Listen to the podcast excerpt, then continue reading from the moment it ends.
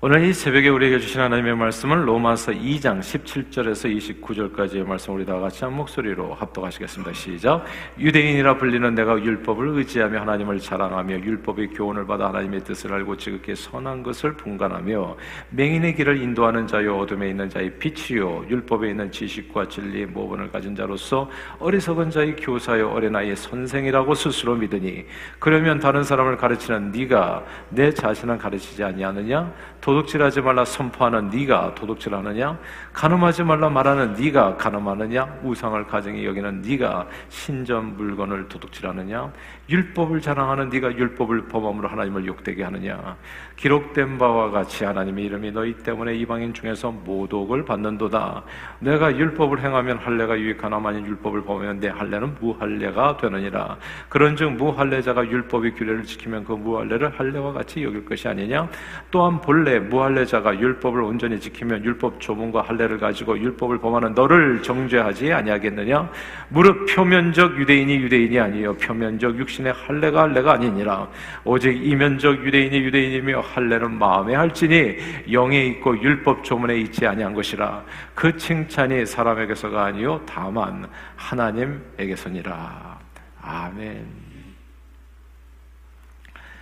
요즘 한국 사회의 기독교 때리기가 심상치 않습니다. 많은 드라마와 영화 속에서 기독교인들의 모습은 결코 아름답게 보이지 않습니다. 이런 분위기 속에서 젊은이들이 교회를 많이 떠나게 되고 또 교세도 점점 해가 다르게 줄어가고 있습니다.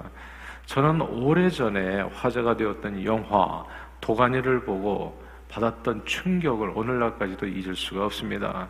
청각장애 아동들을 케어하는 광주 인어학교에서 실제로 벌어진 일을 토대로 만들어진 영화인데 정말 거의 저는 구토를 했어요.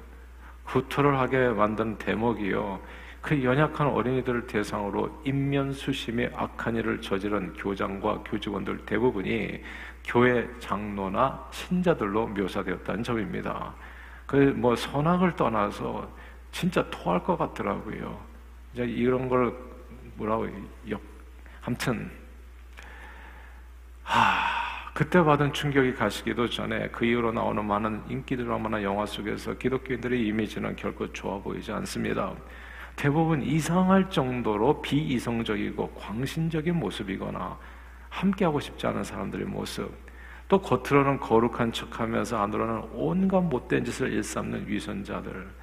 정말 저라도 그런 사람들이라면 함께하고 싶은 마음이 일도 없게 만드는 그런 인간들입니다. 도대체 왜 이런 일들이 한국 사회에서 이렇게 보여지는 것일까요? 그리고 한국 사회에서 왜 기독교인들이 이렇게 비춰지는 것일까요? 이게 정말 알고 싶은 내용이에요. 그런데 인도의 성자인 마트마 간디는 영국 유학 시절에 우연히 성경을 읽고 참으로 예수님의 말씀에 큰 감동을 받았습니다. 정말 산상수훈 읽어보면 주옥 같은 말씀 아닙니까? 보면 정말 가슴이 아, 정말 이 그 떨림이 적지 않은 가슴이 진짜 웅장해지는 그런 순간들이 그 말씀 속에 있지 않아요? 그래서 간디는 주님의 말씀에 너무나 큰 은혜를 받고 주님을 위해서 일생을 바치고 싶다는 생각에 이제 교회의 문을 두드리게 됩니다. 영국 유학 시절에 영국 교회의 문을 두드린 거죠. 그런데 당시 인도는 영국의 식민지에 지나지 않은 미개한 나라였고 영국은 인도인에 대한 인종차별과 편견이 매우 심했었습니다. 뭐 오늘날에도 영국 사람들 때때로 뭐 이렇게 이게 동양인들에 대해서 눈치기를 한다든지 뭐 이렇게 프리미어리그 뭐 축구 경기 중에서도 인종 차별에 대한 모욕적인 언사를 해가지고 지금 다 경기하기 전에 무릎 꿇고 하잖아 인종 차별을 없애자고 오늘날에도 이런 판국인데 마하트마 강기가 있었던 이 100년 전에는 얼마나 더 심했겠냐고요. 그러니까 이게 영국 교회에서 간대를 환영하지 않았던 겁니다. 교회에서조차. 그래서 교회를 찾아다니며 예수님을 잘 믿을 수 있도록 도와달라고 청했지만은 어느 교회도 그를 받아들이지 않았습니다. 그렇게 교회에서 쫓겨나면서 남긴 간디 유명한 말이 있죠. 나는 예수님을 사랑합니다. 그러나 그리스도인은 싫어합니다. 왜냐하면 그들은 예수님을 닮지 않았기 때문입니다. 이게 중요하니까 다시 반복할게요. 나는 예수님을 사랑합니다. 그러나 그리스도인은 싫어요. 왜냐하면 그들은 예수님을 닮지 않았기 때문입니다. 마하트마 간디는 영국 교회 인종 차별을 심하게 경험하고 나서 그냥 차라리 힌두교도가 되기로 결심하고 평생 힌두교도로 살다가 죽었습니다. 예수는 좋은데 예수 믿는 사람이 싫어서 힌두교도가 되어서 평생 그렇게 살다 죽어가는 비통한 일들이 왜 벌어지는지 근데 그 일이 어떻게 왜 벌어지는지가 사실 오늘 본문에 나오는 말씀이에요. 다 함께 오늘 본문 로마서 2장 24절을 읽겠습니다. 2장 24절 읽어볼까요? 시작. 기록된 바와 같이 하나님의 이름이 너희 때문에 이방인 중에서 모독을 받는도다. 아멘. 여기서 하나님의 이름이 너희 때문에 이방인 중에서 모독을 받는다. 이 구절을 주목해야 됩니다. 알고 보면 오늘날 기독교인들만 이랬던 것이 아니에요.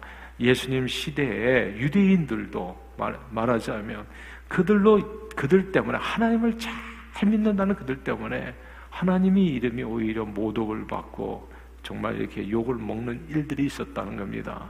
유대인들이 누굽니까? 세상에서 정말 하나님 앞에 뽑힘을 받아서 누구보다도 하나님을 잘 믿는다고 생각하고 하나님을 사랑하고 예배하고 따르는 사람들이 자기들이라고 세상 그 누구보다도 이 세상에서 하나님의 영광과 거룩함을 가장 잘 드러내는 민족 누구예요? 우리들 유대인들 이렇게 생각했던 사람들이거든요. 세상은 자기들의 삶을 통해서 하나님의 살아계심을 보고 하나님의 위대하심을 찬양하게 되리라고 믿었습니다. 그런데 그들이 기대하고는 다르게 세상 사람들은 유대인들을 통해서 유대인들이 믿고 따르는 하나님을 더 멀리하게 된 거죠. 더 싫어하게 됐고 더욱더 그 하나님을 경멸하게 된 겁니다. 모독하게 된 거예요. 유대인들이 믿는 성경의 하나님은 너무나 거룩하고 사랑 많고 아름다우신 분이셨지만 유대인들이 자신들의 삶을 통해서 보여주는 하나님은 고집세고 이기적이고 화를 잘 내고 평가르고 차별하고 하, 세리와 죄인들 정죄하고 자기들도 역시나 그 안에 들보들을 다 갖고 있으면서 남에 대해서 함부로 말하고 험담하고 그리고 죽이는 분이셨어요. 성경에 나타난 하나님과 유대인들의 자신들의 삶으로 보여주는 하나님이 같지 않았습니다. 유대인들이 이방인들이 볼 때 나는 하나님을 사랑합니다. 그러나 유대인들은 싫습니다. 왜냐하면 하나님과 유대인들은 전혀 닮지 않았기 때문입니다. 성경을 보지 않은 이방인들은 유대인들의 삶과 인격을 통해서 그들이 믿는 하나님이 어떤 분인가를 짐작하게 되는데, 아니, 만약에 유대인들이 삶을 통해서 보여주는 그런 하나님이라면 나는 진짜 일도 유대인 되고 싶은 생각이 없는 거예요. 나는 그런 신을 믿고 싶지 않았던 겁니다. 거룩한 하나님의 이름이 믿노라 주장하는 유대인들로 인해서 하나님을 모르는 백성들 사이에서 모독을 받게 된 겁니다. 그러나 예수님은 우리 믿는 자들을 세상의 빛이요 소금이라고 말씀했습니다. 그리고 세상 사람들로 하여금 우리 그리스도인들의 선한 행실로 너희가 믿는 하나님을 제대로 세상에 보여주어 저들로 하여금 하나님께 영광을 돌리게 하라고 말씀했습니다. 저와 여러분들은 그리스도의, 그리스도의 전권 대사로 그리스도를 보여주기 위해서 이 땅에 살아가는 겁니다. 예수 믿기 전과 예수 믿은 후의 삶의 목적이 달라져요. 예수 믿기 전에는 다 똑같아요. 잘 먹고 잘 살자예요. 그냥 간단해. 남녀노소 할 것 없어요. 다. 예. 그냥 공부 잘해가지고 좋은데 취직해서 돈 많이 벌고 그 다음에 그냥 이 저기 이렇게 이쁜 사람들 서로 만나가지고 결혼해서 애 낳고 이 사회적으로 성공해가지고 죽을 때까지 그렇게 예, 세계 일주나 하면서 살 편하게 살다가 가는 거. 예수 믿기 전에는 어쩌면 그렇게 뭐 조금 내용이 다를지 모르지만 똑같아요 목적은 다. 근데 예수 믿은 후에는 뭐가 달라지냐면 예수 믿는데 내 삶의 목적은 내 삶을 통해서 하나님의 영광을 받기를 이게 다른 거예요. 삶의 목적이 다른 겁니다. 먹든지 마시든지. 그러므로 사형리를 가지고 복음을 전하는 것도 중요하지만 그보다 훨씬 더 중요한 것은 우리의 말과 생각과 행실에서 우리가 믿는 그 예수님이 이 세상을 구원할 유일한 구원자이며 어두운 인생의 유일한 빛이요 희망임을 온몸으로 증거하는 일입니다. 예수 천당 불신 지옥이라고 전하지만 우리의 삶과 인격은 예수님의 아름다운 모습에 비추어 전혀 담지 않았을 때 세상과 마귀 권세는 오히려 기독교인들을 조롱하고 비웃고 도가니 같은 걸 만들고 예, 진짜 구토가 나올 정도로 진짜 역한 내용들로 그냥 너무너무 모독하는 겁니다. 신성 모독도 그런 게 없어요. 하나님을 대놓고 욕하는 겁니다. 그리스도인들을 경멸하는 거예요.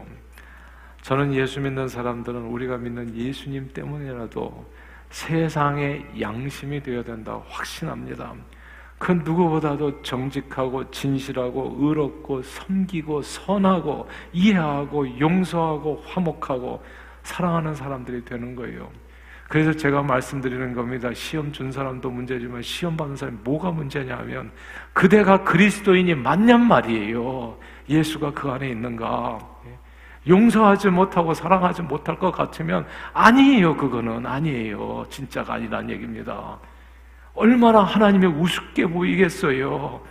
예수 믿노라 하면서 시험 받아가지고 작은 일도 참지 못해서 화내고 그리고 다투고 하게 된다면 진짜 그러면 숟가락 놔야 되는 거예요. 하나님 앞에서. 정말 왜, 이거 우리가 그렇게 사랑하고 섬기고 이해하고 용서하고 화목하고 사랑하는 사람이 되어야 되는 것은 우리가 믿고 따르는 예배하는 그 주님이 바로 그런 분이시기 때문인 겁니다. 누가 나에게 잘해주는 것보다도 항상 와서 섬겨셨던 분, 그분이 우리가 믿고 예배하는 그 하나님이에요. 불평할 게 어딨냐고요. 짜증내고 분노할 게 어딨냐. 시험 받을 일이 어딨냐고요. 항상 기뻐하고, 범사에 감사하고, 그러고 쉬지 말고 기도하고, 주님을 찬양하고 예배하고, 그게 예수 그리스도 우리가 보여줘야 될 세상에 보여줄 그분의 모습. 그리스도인의 신앙생활의 목적은 그래서 예수를 이용해서 건강하게 잘 먹고 잘 사는 건 아닙니다. 우리 옛날에 기독교인들 가운데 그런 분들 교회 나오는 목적이 잘 먹고 잘 살기 위해서 예수 믿으면 잘 된다고 하니까 못 살 때는 그런 것도 좀 필요했던 때가 있었어요. 예수가 정말 삶도 좀 변화시켜주고 건강하게 살고 잘 먹고 잘 살게 해주는 거 이 좀 못 살 때에는 그런 순간도 좀 필요한 순간이 있었던 것 같아요. 근데 그게 노상 그렇다면 어떻게 되겠어요?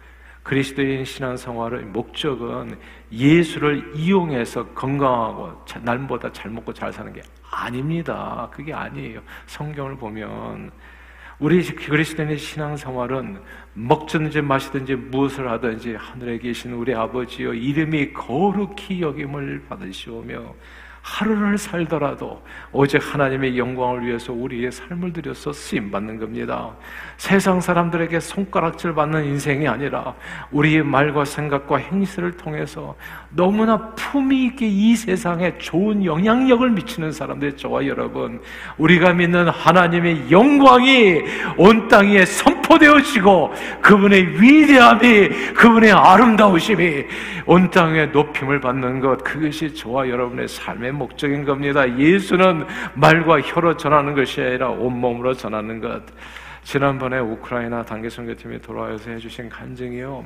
아, 제 마음의 울림이 컸어요. 미국에서 우크라이나까지 그 먼 거리를 많은 경비를 들여서 달려가서 난민들에게 생필품을 나누어주고 저는 제 자신이 막 가슴에 웅장해진 순간이어 선곡욕을 하는데 정말 제가 살아 숨쉬는 이유를 알겠어요. 예, 바로 이런 일들을 위해서 사는 것이지.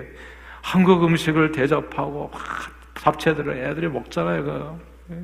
불쌍한 아이들을 위해서 위문 공연하듯이 정말 이렇게 연세되신 분들이 다또 춤도까지 춰가면서 땀을 내서 선교팀을 보면서 현지인이 물어보잖아요. 당신은 왜 먼 이곳까지 와서 우리를 위해서 생필품을 나눠주고 이와 같이 열심히 섬기시나요?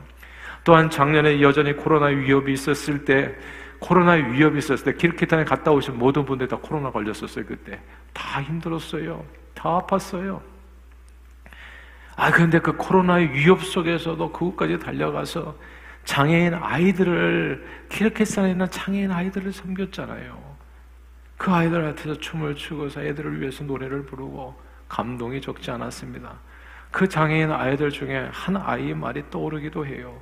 우리들은 우리 부모들도 잘 돌보지 않는데 당신들은 미국이라는 좋은 나라에서 그 아이가 물어본 거에 감동받은 아이가 네, 질문이 있습니다 하고 그 좋은 나라에서 이 먼 곳까지 사서 고생하면서 오셔가지고 왜 우리 같은 장애 아이들을 갖다 섬기시나요?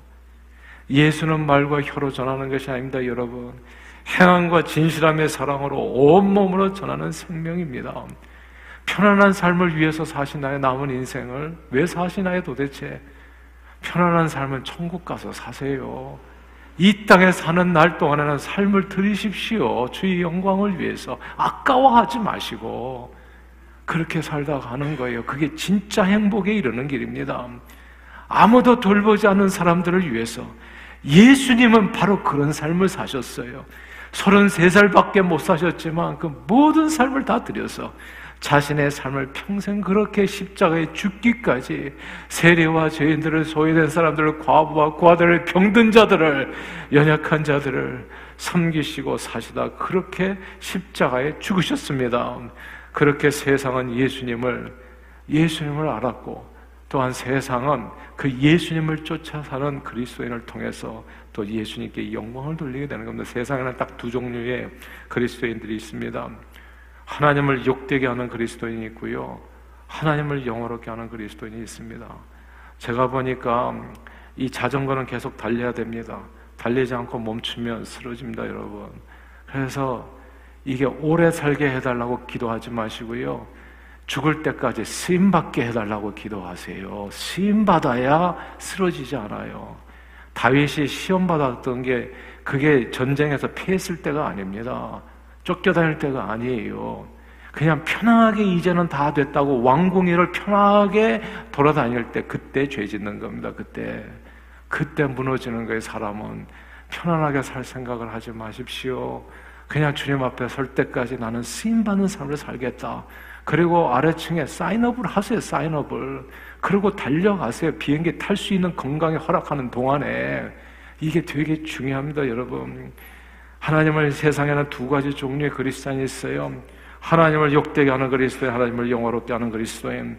그러나 주님은 우리가 표면적인 그리스도인이 아니라 이면적 그리스도인이 되기를 원합니다. 세례는 몸에 받는 것이 아니라 마음에 받아 심령으로부터 새로워져서 하나님을 영화롭게 하는데 우리 삶 전체가 주님의 영광을 위해서 주님은 쓰임 받기를 원하십니다. 그러므로 오늘도 말과 생각과 행동에서 의롭고 사랑 많고 진실하고 삼변은 그리스도의 삶과 인격을 온 세상에 투영하여 나타내 보여주는 그렇게 하나님을 영원롭게 하는 저와 여러분들이 다 되시기를 바랍니다.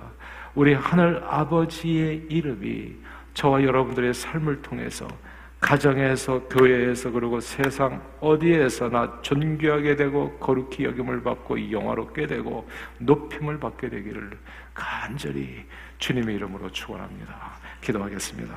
하나님 아버지 그간 예수 믿노라 하면서 너희 때문에 너희 때문에 주님의 마음을 아프게 하고 이 세상에서 주님의 이름이 거룩히 여기를 받지 못하도록 너희 때문에 방해꾼이 되지는 않았나 우리 자신을 돌아보며 동시에 용서를 구하고 회개합니다. 늘 우리 자신이 이 세상에서 살아 숨쉬는 날 이제 남은 인생은 그리스도의 비침을 기억하고 늘 말과 생각과 행실에서 선하고 아름다운 주님의 모습을 본받아 주님을 온몸으로 주님 앞에 서는 날까지 증거하는데 쓰임받는 저희 모두가 되도록 축복해 주옵소서 예수 그리스도 이름으로 기도합니다. 아멘.